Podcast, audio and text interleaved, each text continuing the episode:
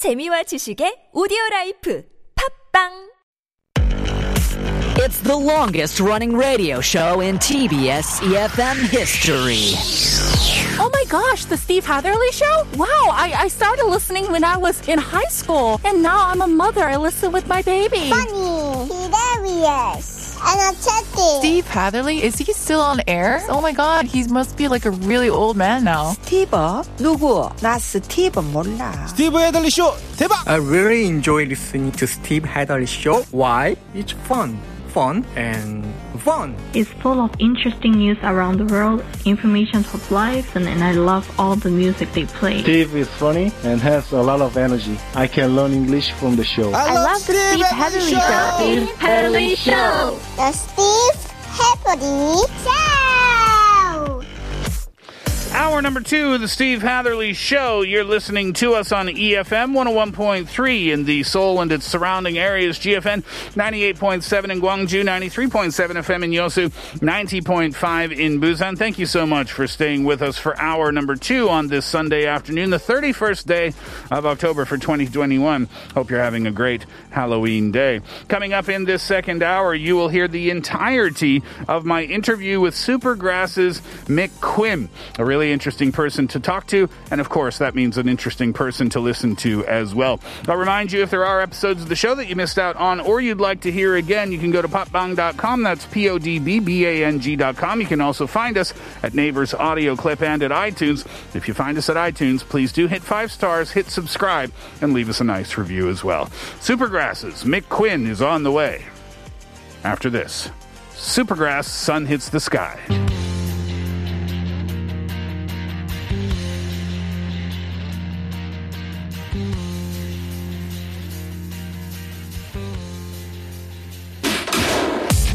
Going to concerts? Miss seeing your favorite musician in the flesh? No more worries because we're bringing them to you on Music Speak. Every week we present to you a world-class artist to share their latest news and newest hits.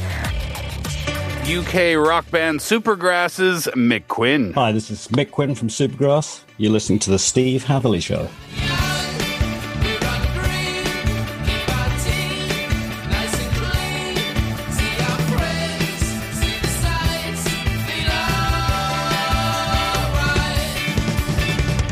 Supergrass are an English rock band formed in 1993 in Oxford.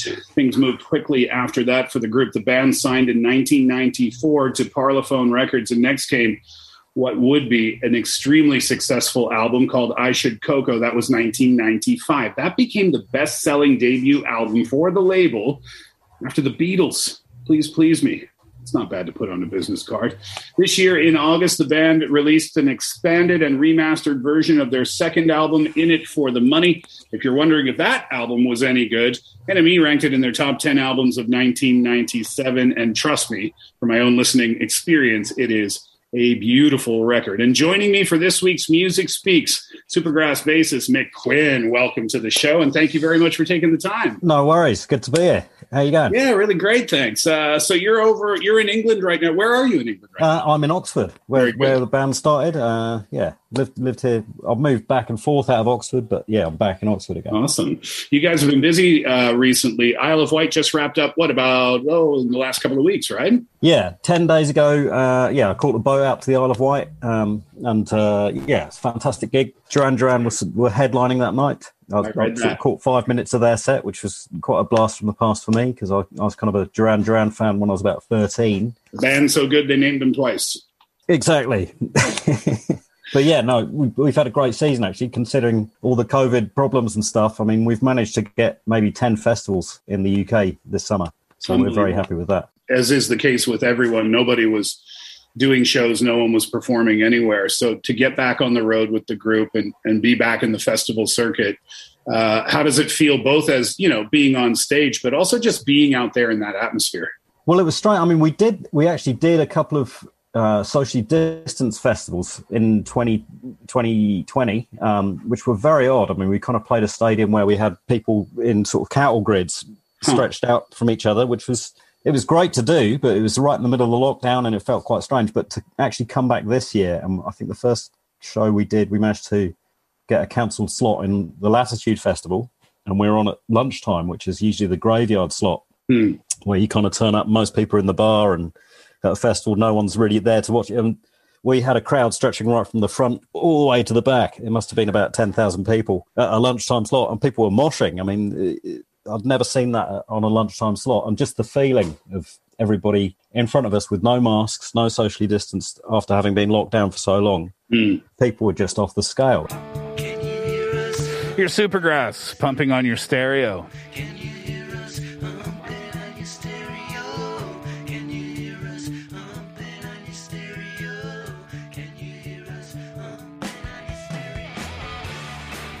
Hi, this is Mick Quinn from Supergrass. You're listening to the Steve Hatherley Show. Let's go back, uh, if we can, to when Supergrass started making music in the early to mid 1990s. It was a really, really interesting time for music because in the UK, of course, you had Oasis and Blur and Pulp and Suede and you guys making great music. But in America, you were coming out of the end of the grunge scene. Kurt Cobain had passed away in 1994. We were moving into kind of the boy band.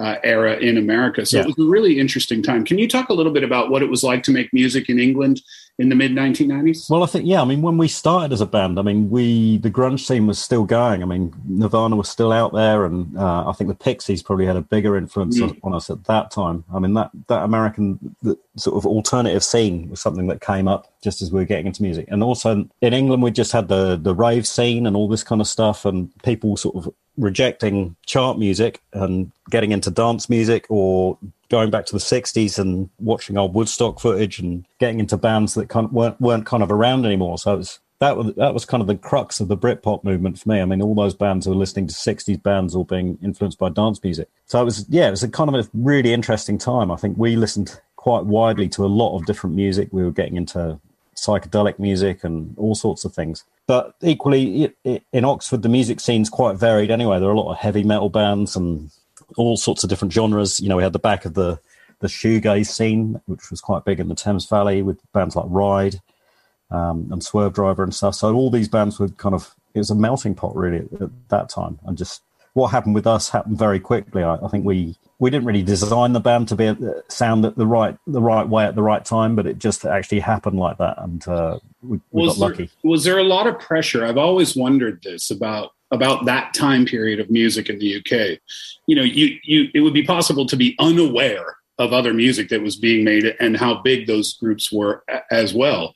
Was there pressure on the group to make big hits? Yeah, kind of yes and no. I think um, I mean, we put ourselves under a lot of pressure to kind of after that sec after the first record was to try and step up and, and make a better record um, because ninety percent of the bands that we're into, you, you'd love the debut record and then the band kind of goes off the ball, and that's it's kind of quite a natural process anyway. Most bands write all the stuff they really want to in their first couple of records, and then they're kind of scrabbling around for the details and things. But um, from the record company, I I guess you know they they they were looking for more hits, I guess, but we kind of managed to to push it away a bit and kind of do it on our own terms. I mean, they they were quite happy to let us go in and make a second record without a producer and just do it on our own because they were kind of confident. And I think that that's kind of changed in the in the times we're in now. I think um, there's a lot more pressure on bands to come in and, and just do just- it, you know, and have hit after hit and follow the formula. I- I was just about to say that's rare, isn't it, for a label to kind of give a group freedom. I mean, your first two records were incredibly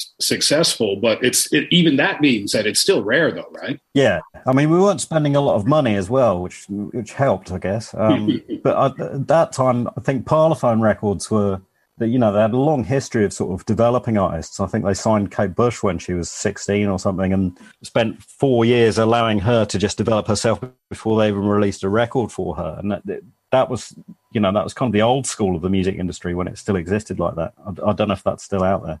Hmm. The only the only way to do it is on a very small budget on an indie label nowadays. I think. Here's Supergrass, St. Petersburg.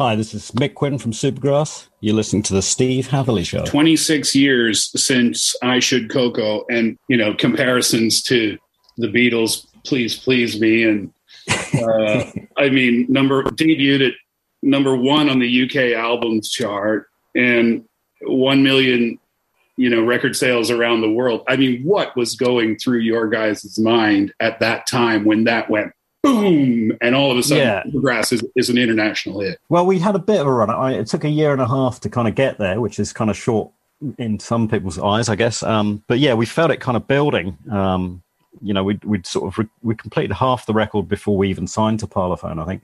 But then we kind of, I mean, I remember writing things like, I remember writing "All Right" and thinking that's that's going to be a, fairly big hit. I think it's kind of, you know, it's a great song. It's very catchy. I mean, we didn't realize how significant it would be. I mean, I didn't realize I'd be here, what, 27 years later, still talking about it, still getting an income from it. You know, it's quite Yeah. nice. I think the main thing is we were out touring in America when it actually hit really big in the UK. Hmm. So we kind of left England for for like a three week tour around the states, and when we came back, we were kind of famous, but in a good way. But when you wrote "All Right," you kind of had an inkling that you were onto something there with that. What was it? How did you? How did you know? What What gave you that idea? I think well, uh, we we had a backing tape that we just recorded at Danny's. I think at Danny's house, and his his mum had this old out of tune piano, and we kind of threw it together really quickly around Christmas time. It was the middle of winter, and uh, I remember taking that tape home and, and just thinking, actually, this is really there's no flab on this piece of music. There's no bits that are kind of dead. It just keeps going and going and going all the way to the end, and you just want to hear it again as soon as it's finished. And uh, when we hit the studio and actually tried to record it, you could lose that sometimes. You know, you can try and polish it up and stuff, and it will, but it actually sounded better than it did on the demo. So you kind of had this gut feeling that that was going to connect with people. This is Supergrass Evening of the Day.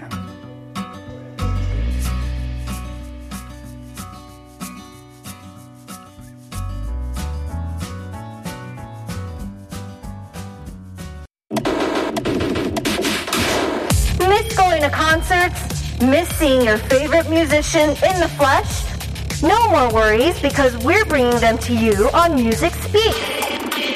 Every week we present to you a world-class artist to share their latest news and newest hits. UK rock band Supergrass's Mick Quinn. Hi, this is Mick Quinn from Supergrass. You're listening to the Steve Hatherley Show. Uh, congratulations on the uh, remastered reissue of "In It for the Money." I mean, this is this is a big project. This is correct me if I'm wrong. This is a triple CD double album. Did I read 53 songs included? Uh, something like that, yeah. This this is my lockdown project. Uh, just after Christmas, they they locked us down here for three months, and you, I wasn't going anywhere. So I sort of said to the record company, you know, leave this with me. I'll go through all the tapes and stuff. So I sat through maybe sixty hours worth of studio dats and all the outtakes to put it together. Um, but yeah, when you've got that much time on your hands, you can, you're you're gonna do a good job, hopefully. Supergrass, in it for the money.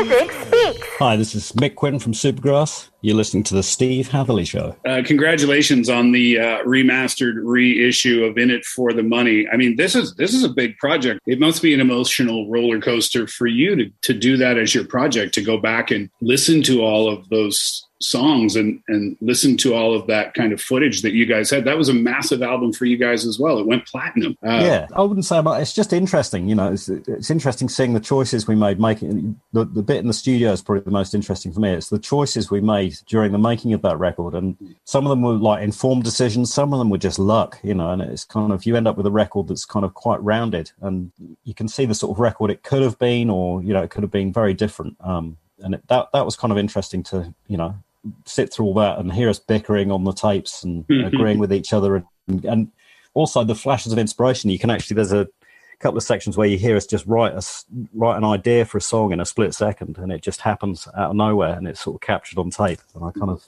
that's amazing you know you're Supergrass, moving.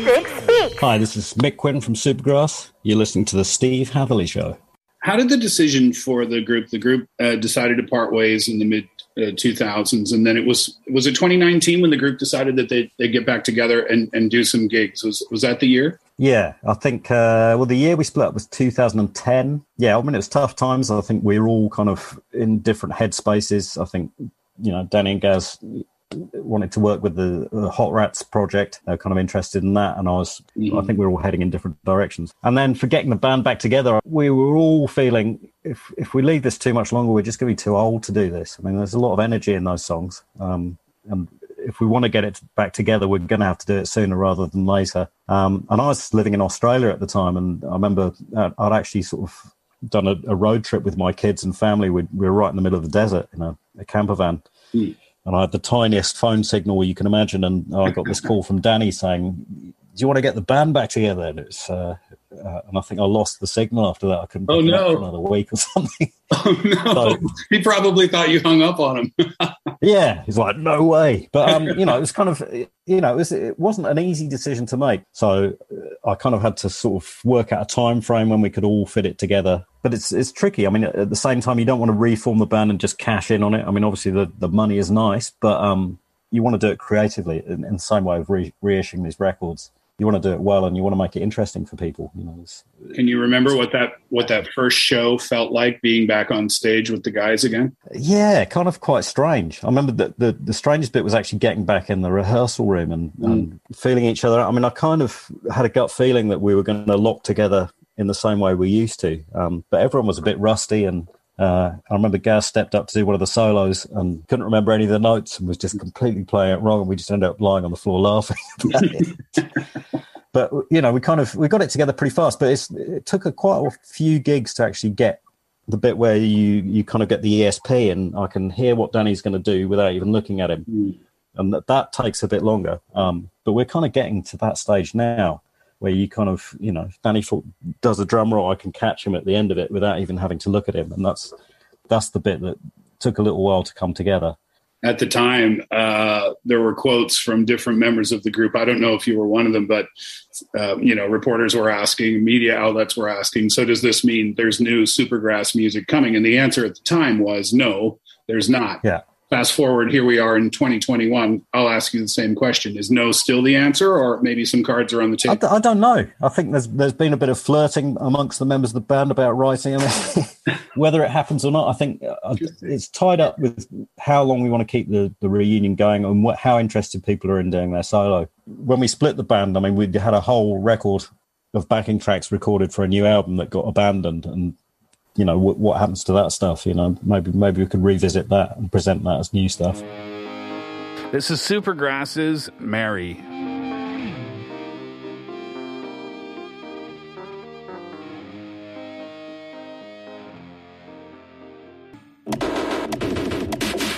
Music speaks. Hi, this is Mick Quinn from Supergrass. You're listening to the Steve Hatherley Show. So Isle of Wight is behind you now. It's in the rearview mirror. Next up is a big show in London, but that's not until December, yeah? Yeah, exactly. So yeah, a few months off now, but we're playing yeah Glasgow um, in in Ah. December, the followed night- by I think Brixton. that's the night before, right? Yeah. Yeah, exactly. And then yeah, Brixton, and then next year. I mean, we're kind of looking into what's happening in that, but slowly things are opening up. We're looking to try and get back out to the states because we'd we'd sold concerts there that got cancelled due to COVID, so we want to get back out to America. Um, and then the summer festivals around Europe and all this kind of stuff. So we'll see what happens, but. Um, yeah, and of nothing- course, you want to get over here to. Korea too, because you've never been here before, right? well, exactly. You know, these these there's so many places that we didn't see the first time round that would be fantastic to go back to. Um, You know, or go go to for for you know for starters. You know, and, and Korea's definitely on our list. Well, the remastered issue of uh, "In It for the Money" has been out for a little bit of time now. It's a it's a huge project that that Mick spent months and months and months and months during. Yeah, just all me. yeah, I'm trying to give you all the credit here, Mick. Oh, Uh, thanks. Go out. Well, well, you know what? I was going to say go out and buy it, but I'll let you tell tell our listeners why people should go out uh, go out and, and, and buy this. Well, I don't know. I mean, if you're new fan to Supergrass, I think it's in some ways it's a better entry point. It's uh, I Should Coco's a fantastic record, but uh, this one is more from the band. I mean, it's kind of more rocking. It's kind of closer to what we felt was our band at the time. So definitely worth going and checking that out. but if you if you're familiar with the record, um, I'll definitely aim for the, the three CD expanded version, which, like I said earlier, it gives you an idea of how we made the record and then how we interpreted the record live. You know, it's much more fully rounded. Supergrass bassist Mick Quinn. What a gentleman. Thank you very much for your time. I appreciate the candid answers as well. Very, very refreshing uh, to well, hear. yeah. You've got to be honest about it, really. yeah. Well, it's true, isn't it? I mean, what else are you going to do? Uh, best of luck with the shows. I know you've got shows next year as well, which is is exciting. I'm gonna I'm gonna keep my fingers crossed on, on the uh, on the chance that Supergrass writes new music and gets in the studio and does a, another album at some point again in the future. But uh, I really really appreciate your time, and it was a real treat for uh, for us to talk to you today. I really appreciate it. Thanks a lot, fella.